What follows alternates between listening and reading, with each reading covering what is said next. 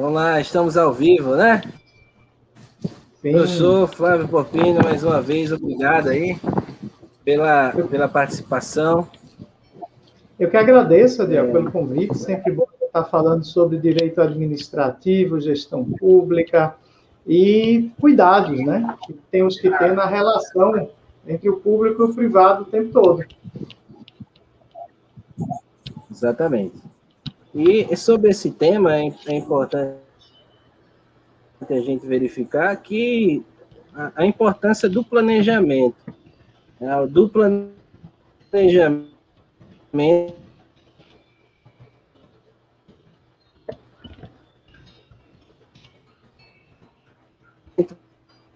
para essas aquisições públicas, sobre planejamento do particular ao analisar esses editais para saber se esses editais são editais que têm um bom planejamento, porque hoje em dia tem muito disso, viu, professor?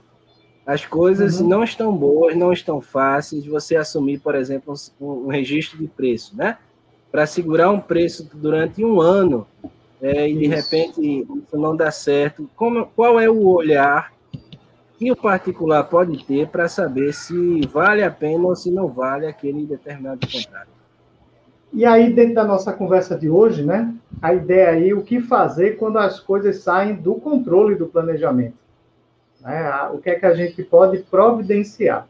Veja só, pessoal, ata de registro de preço, né, é, é, ela foi imaginada como um instrumento de facilitação para as compras da gente aqui na administração pública, por exemplo.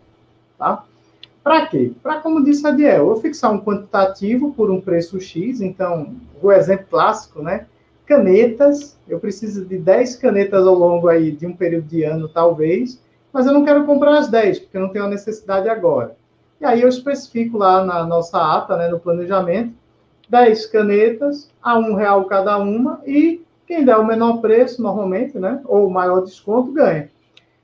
Como disse a Diel, numa situação normal de temperatura e pressão na vida, esse preço da caneta, ao longo de um ano, não vai ter grande oscilação.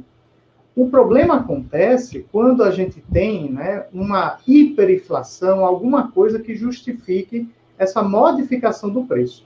E aí é a nossa conversa. Né? O que fazer quando as coisas fogem do planejamento?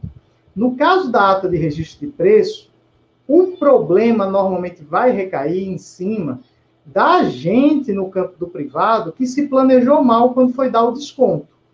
Então, para você que vai participar de licitação, que vai lá, né, disputar e tentar adjudicar para si, ganhar para si o direito de ser fornecedor exclusivo naquele lote, naquele item, de uma ata de registro de preço, cuidado.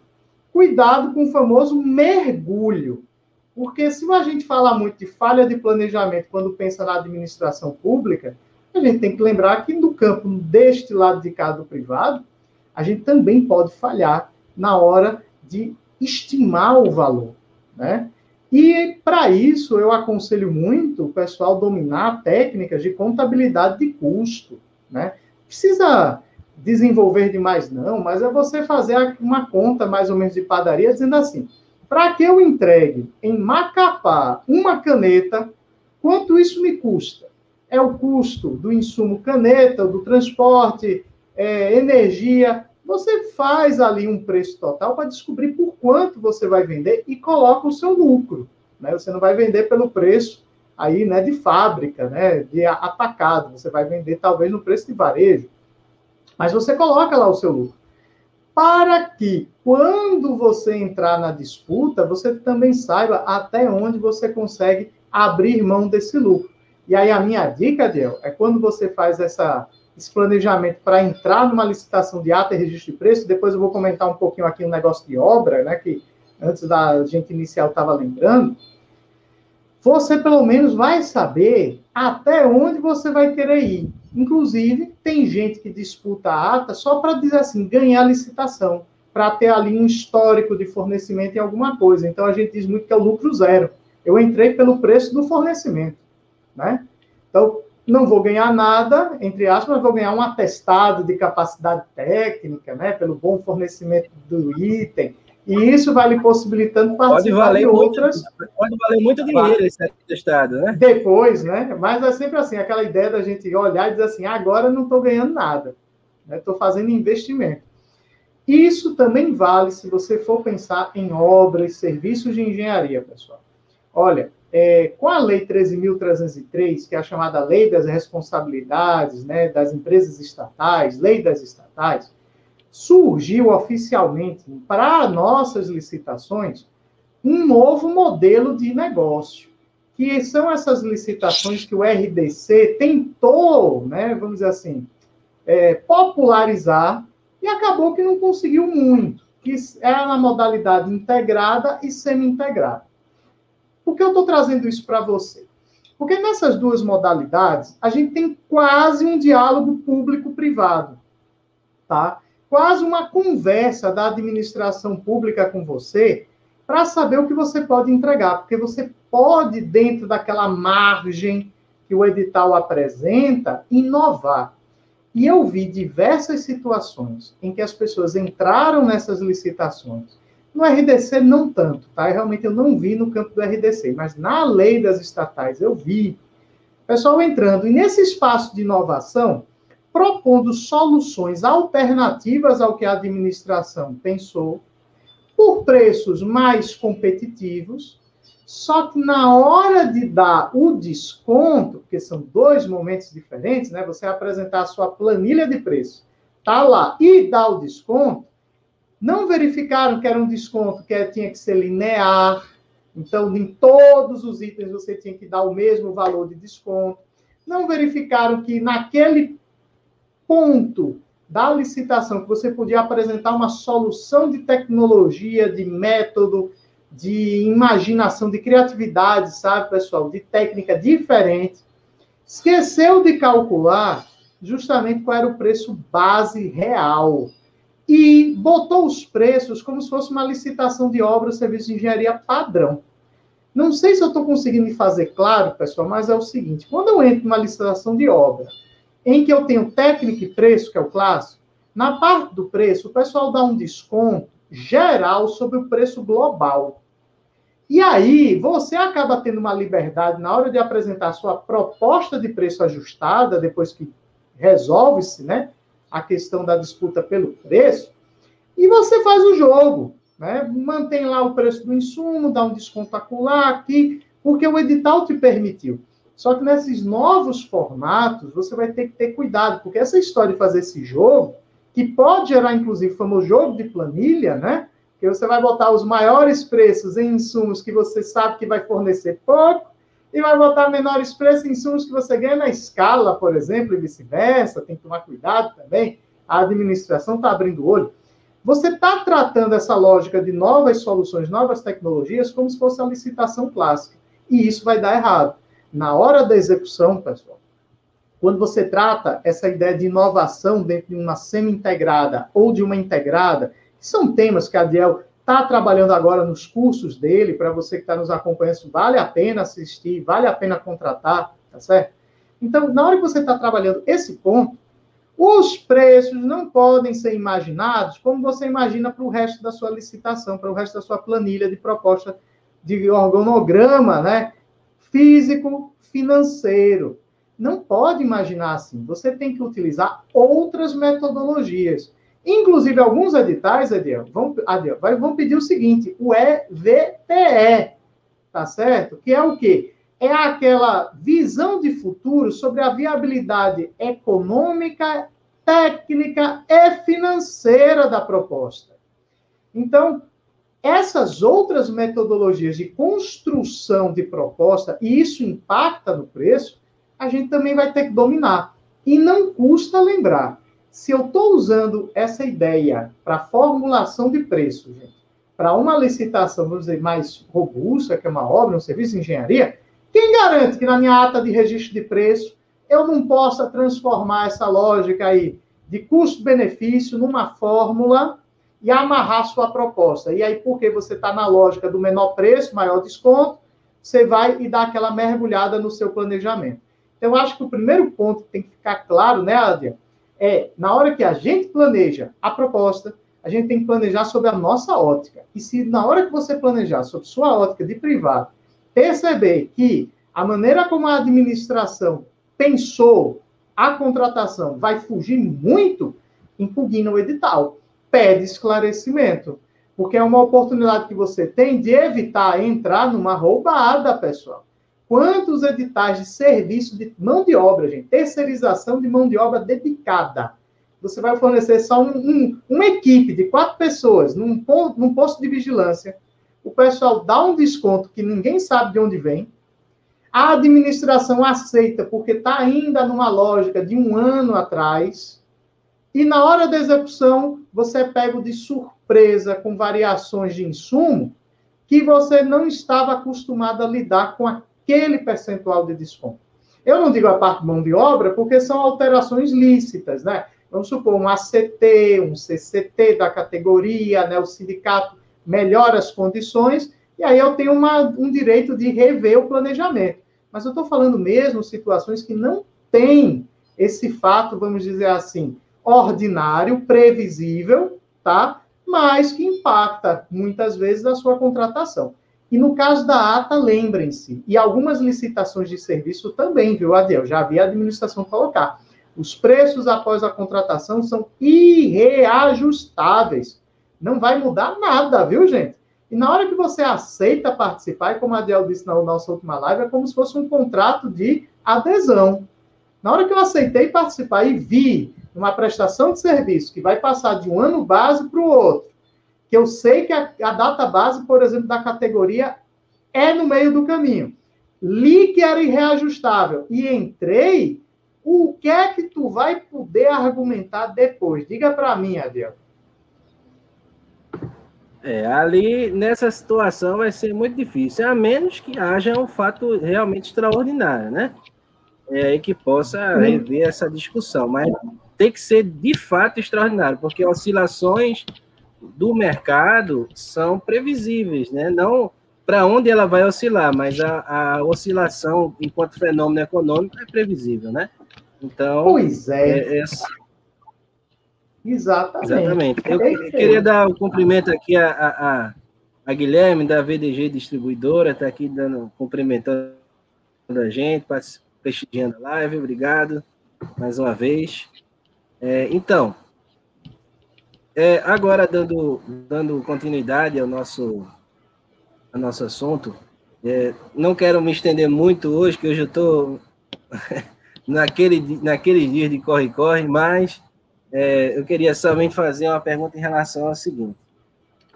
Se né, é, é, dentro, dentro do, do, do, planejamento, nós sabemos que a legislação tem as permissões para aumentar o contrato e, é, é, ou até para diminuir, dentro daquela questão de 25%, né? os empresários e os analistas aqui já, já conhecem bem.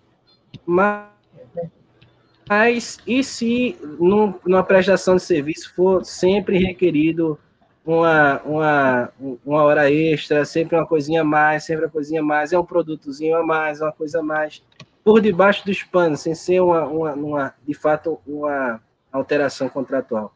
Qual, quais os cuidados que a gente deveria ter, no modo geral? Então aí, gente, olha, isso aí a gente até conversou na semana passada, né? A ideia, a lógica. O administrador público, pessoal, pode requerer de você, vamos pensar um serviço de vigilância, tá? Olhe, é, aquela equipe de vigilância era para funcionar sexta, sábado e domingo. Vamos imaginar uma contratação dessa. Aí, por alguma razão, o administrador olha para você e diz assim: Mas hoje eu queria ver se você não facilitava aí essa história para mim e permitia que a equipe ficasse na segunda. Isso é hora extra, isso é custo de, de plantão, isso tudo tem repercussão na sua folha de pagamento.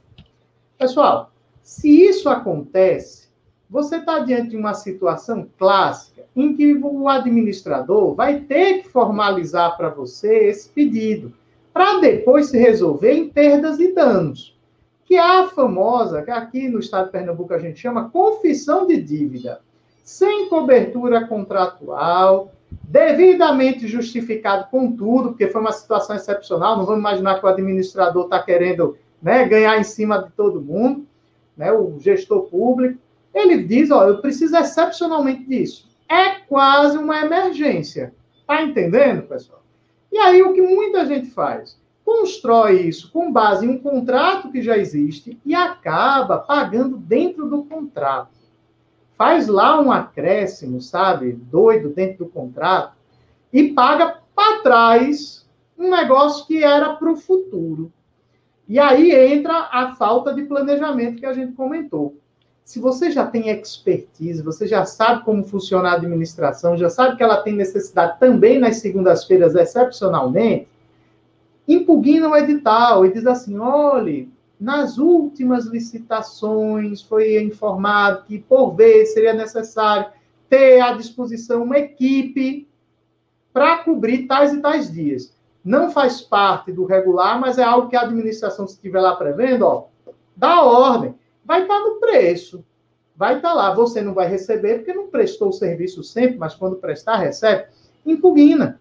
Impugna perguntando que, que não seria o caso de alterar o planejamento e incluir, que na hora que o administrador responder lá na licitação dizendo que não, você não fica obrigado a cumprir. Lembrando, pessoal, se você fizer sem cobertura de contrato, sem existir contrato, é pagamento irregular, é, é, é, contratação irregular, a não ser que o administrador faça como eu estou lhe dizendo.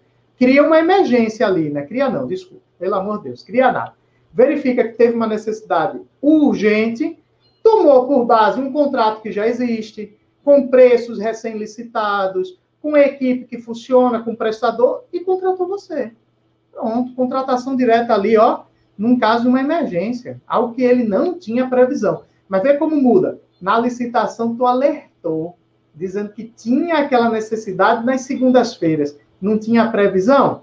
Aí tu vai fornecer equipe, porque o gestor público pediu. É o que a gente vem conversando.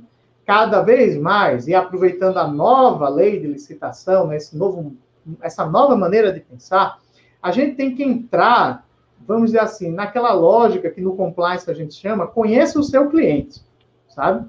E aí, conhecer o cliente é efetivamente visitá-lo ao longo do ano, procurar saber como anda a prestação de serviço, trocar uma ideia, sabe?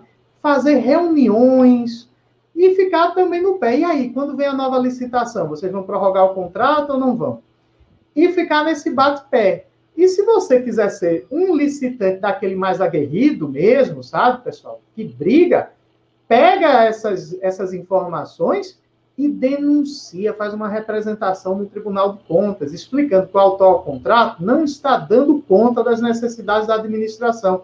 Está gerando um custo de confissão de dívida, de reconhecimento de prestação de serviço sem cobertura contratual, de reconhecimento de emergência, quando a emergência talvez não exista, que é para forçar o Tribunal de Contas a notificar ali, abrir uma auditoria especial, né, específica naquele contrato, verificar as necessidades e, quem sabe, no final não vem aquela ordem. No prazo de até 90 dias, providencia uma nova licitação. Aí você entra.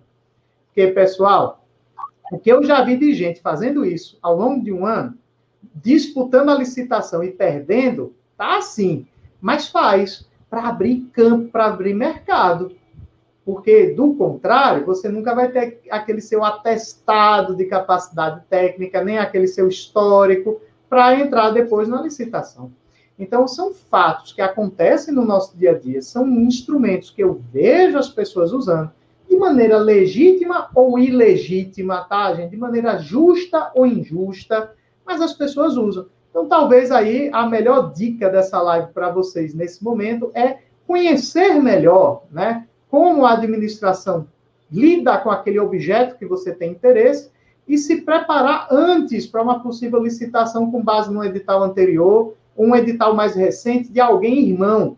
Exemplo, vamos supor que for uma secretaria de saúde, aí uma secretaria de saúde de um estado vizinho ou de um município do próprio estado que você pretende participar, faz licitações do mesmo objeto. Vai lá e aprende. Vai lá e vê como é que são os requisitos. Planeja.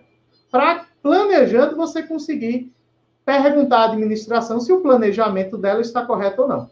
E aí, fechando até o raciocínio que a gente ficou no ar, se durante a execução do serviço acontecer realmente uma falha de planejamento, pessoal, duas são as posturas do gestor público. Primeiro, as alterações que Adiel comentou com vocês, né, ao acrescer os quantitativos ou reduzir, a depender da situação, as alterações extraordinárias, de modo mais de qualidade do serviço.